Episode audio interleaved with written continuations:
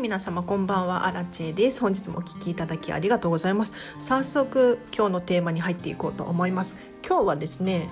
もったいないから卒業する方法というテーマで話をしていこうと思います。でこんなこと言うとあのちょっとね怒られちゃうかもしれないんですけれどもったいないっていう感情でによって物を手放せないなかなか捨てることができないっていう方多いと思うんですね。で私はですねもったいないっていう感じは非常に大切だっていうふうに思ってます。で今でももったいないってすごく思うことがあるしできることなら大切にしたい大切にするべきだっていうふうに思うんですけれど一方でこのもったいないっていう考えにこう縛られすぎちゃってなかなかお片付けが進まないはかどらないっていう方がね結構多くいらっしゃるんじゃないかなっていうふうに思うので是非今日はですねこのテーマで話をさせていただこうと思います。で私自身あのかつてね本当に物が手放せなくって、まあ、お片付けにそもそも興味がなかったので何て言うのかな物を捨てるとか手放すっていう概念がなかったんですよ。でそれこそまだ使えるから取っておくとかいつか使うかもしれないからもったいないから残してあるっていうものがね結構多くあったんですよ。でじゃあどうやったらこういったものからね卒業することができたのかっていうのをね話をさせていただこうと思います。で私自身今はかなりミニマリストで物がね本当に少ないんですよね。で先日もお洋服とかを数えたら確か20 5着くらいしか持ってなかったです。これもう全部含めて夏服冬服部屋着ジム用のスポーツウェアとかもう全部入れて25着くらいでしたね。でまた最近手放したり、まあ、買ったりもしてるので、まあ、でもこの辺りをうろうろしてますね。で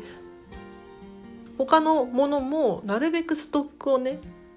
買わないようにしているんですがじゃあどうやったらこのこういういうふうにものをね少なくすることができるのかこれアラチェさんだからできたんでしょとかあのお片付けが得意な人はできるよっていうふうに思うかもしれないんですけれど実はねそんなことないんですよ。でどうして今日この話をしようかと思ったかっていうと実は昨日一昨日かなあのゴミの日で私自身あの物を手放したんですね。はい、で何を手放したかっていうとちょっとアクセサリーを手放しましたね。もう本当に5個くらいしかなかったアクセサリーのうち2個くらい手放したんですよ。そう本当にすごい決断をしたなっていうふうに思いましたね。であとは靴を手放しました一つ。はい。で部屋履き用のあの外国でねよくね部屋履き用で靴があると思うんですけれどそういう感じの可愛い靴があったんですがこれも手放しましたね。でこの3この3つはもうかれこれ何年も私一緒にいてあの結構執着していたというか、まあ、外国で買ったやつもあったし本当にね大切に大切にしていたので、まあ、手放すなんていうことはねないだろうって思ってたんですが手放したんですよ。じゃあどうやって手放すことができたのかっていうともうこれしかないなっていうのはちょっと怒られそうなんですけれどあえて言わせていただくと勢いです。勢い。でどんな勢いかっていうと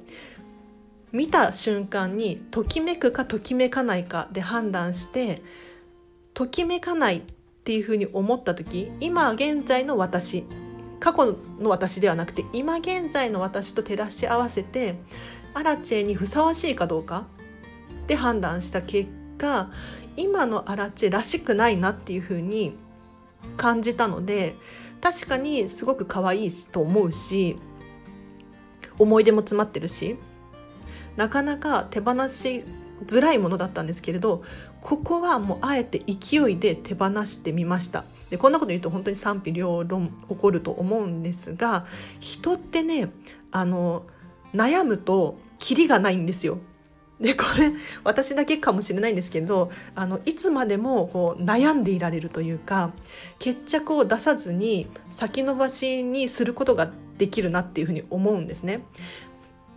なのでお片付けも意外とこういうものがあってもったいないからとかうん可愛いからとか思い出が詰まっているからっていう理由でなんとなく手元に置いちゃったりするんですね。で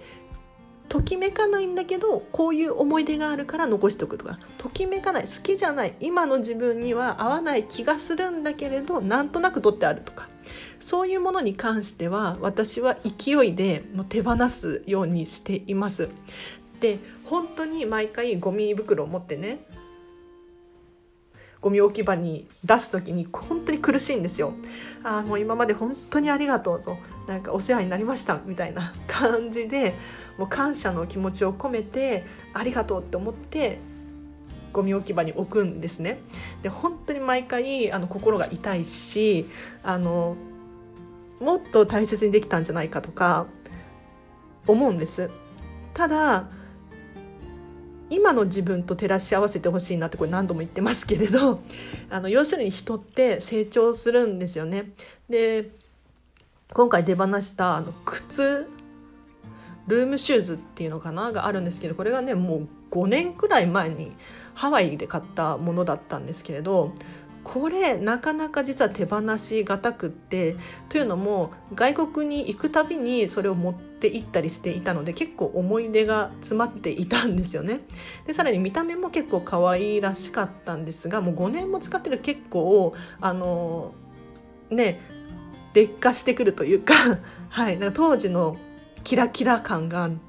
なくって私自身そのものに本当にときめいているのか要するに過去の思い出だったりとかに縛られているんじゃないかなっていうふうに思ったんですよね。で一度自分で履いてみたんですが確かに可愛いとは思うんですけれどこれがまたお店に売っていたら買うかどうかっていうふうに考えた結果買わないんじゃないかなって思えたんです。要するに私自身が5年前の私ともう違うんですよ価値観が。なんとなく違う。確かにそれを可愛いと思う気持ちもあるんだけれど今はもっとこっちの方が可愛いと思うっていう自分がいるっていうことに気づいたんですね。その結果私はもう勢いで手放すことができました。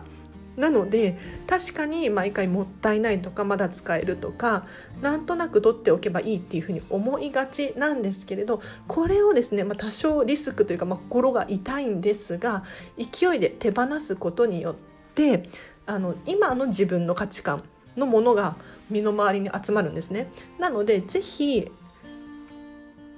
もったいないっていう気持ちがあると思うんですけれどもこれ日本人ならではですごく大切な価値観なので大事にしてほしい、うん、大事にしてほしいんですが、まあ、ある場面ではそうじゃない時もあるよねっていう話をさせていただきましたがいかがだったでしょうか？大丈夫かな？こんなこと言うとまたフォロワーさんが離れていっちゃうような気がするんですけれど。あえてこの話をさせていただきました。ありがとうございました。でもったいないっていう価値観はね非常に大切ですよ。はい。でこれからの時代ねサステイナブルとかって言われて要するに持続可能性この地球をずっと使える使えるままにしておく。日本語変ですね、えーと、持続可能な状態にしておくっていうのがね非常に大切な時代になっているのでやっぱりねもったいないっていう精神非常に大切だと思います。ただもったいないって私自身何が一番もったいないのかって思うのかというと悩んでいる時間だったりとか要するに手放す手放さないっていうのを何度も繰り返し考えているそういう時間だったりとかあとはもったいないからといって取っておいて結局使ってないってなるとそのスペースももったいないしそのものがちゃんと活用されてないじゃないですか。でもしかしたらそれをリサイクルとか寄付とかに出すことによってちゃんと必要なところ必要な人のところに行ってうまく活用されるかもしれないですよね。それがタンスの肥やしとかになっていたらそれこそもったいないなっていうふうに思うので是非あのなかなかね捨てるっていうのは難しいかもしれないんですけれどあのぜひリサイクルとかできるようなものであれば今時ねフリマアプリとか何でも売れると思うんですよ。でお片付けをする方でねあのメルカリで売れたっていう風に喜んでいらっしゃる方結構多いのでぜひぜひあのもったいないっていう価値観本当に素敵なのでそれをそのままにですねあの違う方に譲るとか、えっと回すっていうイメージですね。ものを、うん、これからのサステイナブルな時代にね。持続可能性持続可能にしていく、うん、これね本当に大事だと思うのでもし捨てがたいなっていうふうに思うものがあれば私のように、えっと、ときめくかときめかないかっていう判断基準でまず考えていただいてなんとなく残すんではなくってときめかないものに関してはもう勢いで手放す。もしくは誰かに譲るっていうことをねしていただければなと思います。では今日はここまでにします。えーと、今日の合わせて聞きたいなんですけれど、えーと、過去にですね高級バッグの手放し方というテーマで話をした回があります。こちらね今日の回に似ているのでぜひぜひ参考にしてほしいなと思います。というのも、まあ、高いものですよね。高級バッグに限らず何か、うん、お金を出して買ったもの。とか誰かからいただいたものとかこういうものがねなかなか手放せないんですっていう方が多くいらっしゃるんですがこれもねやっぱりもったいないと私は思っていてで何がもったいないのかっていうと、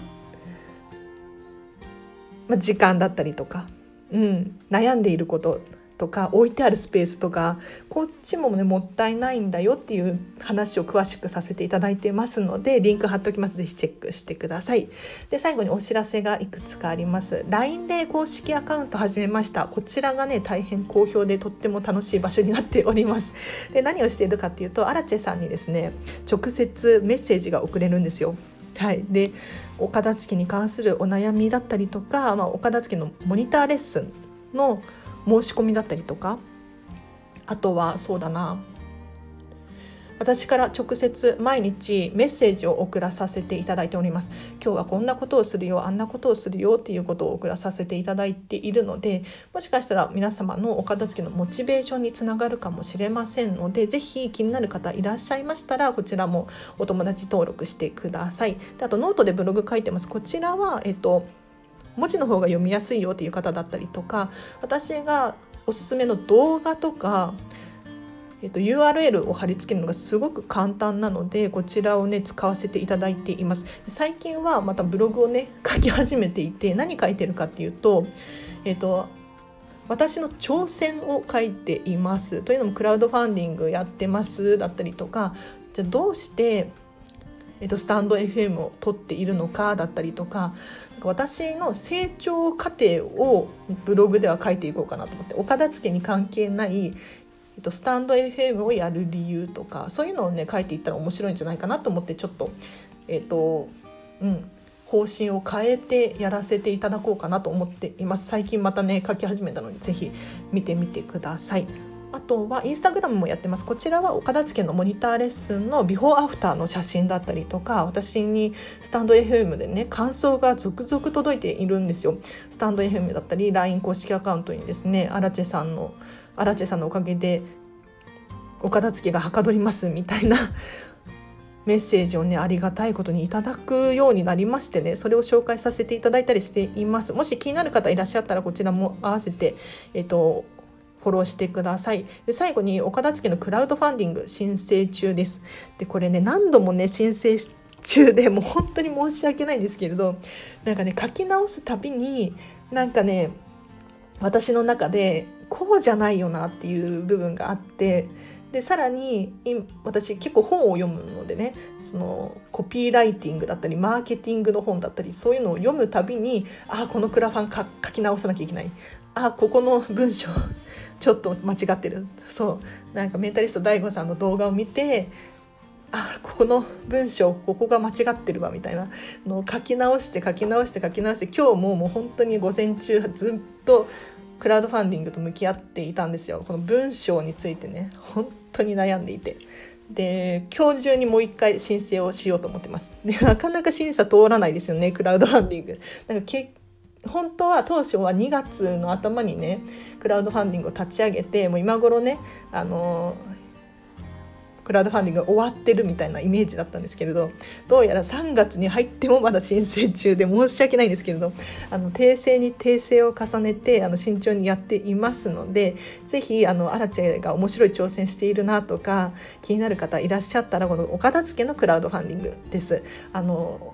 お片付けでクラウドファンディングをやってる人が、ま、私の知る限りいないなっていうふうに思ったんです。で特にこんまりメソッドについては本当にいないなって思ってたんですよね。ただ私がこんまりメソッドでクラウドファンディングを立ち上げることによってそのクラウドファンディングの島っていうのかな。クラウドファンディングをよく使っている人たちにもあのこんまりメソッドっていうのをアプローチすることができるんじゃないかなっていうふうに思っているんですよ。でこれをやら誰かがやらないとあのお片付けって広まらないなっていうふうに思ったんですね。で例えばインスタグラムだったりとかアメブロとかなんだろうなまあ、それぞれのホームページだったりとかでこんまり流片付けコンサルタントの方たちがねあのいろんなところで活躍しているんです。でこうしてそれぞれがいろんな場所で片付けを広めることによってそれぞれがアプローチできる人にこんまりメソッドが広がっていくじゃないですか。そうするとまずどんどん日本中だったり世界中だったりにお片付けが広まってよりときめく人生を送る人がね多く増えるって思っているんです。ただ私の知る限りクラウドファンディングの島を攻めてるコンサルタントさんがいなかったのでここを私が攻めることによって もしかしたら私にしかアプローチできないような人にお片付けってこうなんだよっていうことをね伝えることができるかもしれないじゃないですか。なのでちょっとこれはね挑戦なんですよ。やってみたいんですよ。だからいくら稼げるかというかいくら支援が集まるかっていうのも確かにちょっとね期待はしているんですがそれよりも何よりもこんまりメソッドが世界中に広まることかなっていうふうに思うので是非私の挑戦気になる方いらっしゃったらこちらもリンク貼っておきます。是非チェックしてください。で緊急なんですけれどこれから今日の21時9時から22時10時までえっと、岡田付のお悩み答えますということで、えっと、質疑応答のコーナーをライブ配信でしようと思っております。で、このチャンネル聞き終わった頃にはもしかしたら終わってるかもしれないんですけれど、はい、あの、明日の朝も、明日の朝、えっと、8時から9時もお片付のライブ配信をしようと思っておりますので、ぜひぜひこんな悩みがあるだったりとか荒地さんに聞きたいことがあるとかそういう方いらっしゃったら、えーと、お片付けのご質問お悩み答えますので是非この後あこの後だったり明日の朝だったり是非質問をご用意してお待ちください。はい、でもちろん聞くだけも全然 OK です。というのもやっぱりね私自身そうなんですけどコミュ障なんですよ なんか荒地さんコミュ障っぽくないってよく言われるんですがあのなんでコミュ障っぽくないのかっていうとあのもともと本当に誰とも喋らない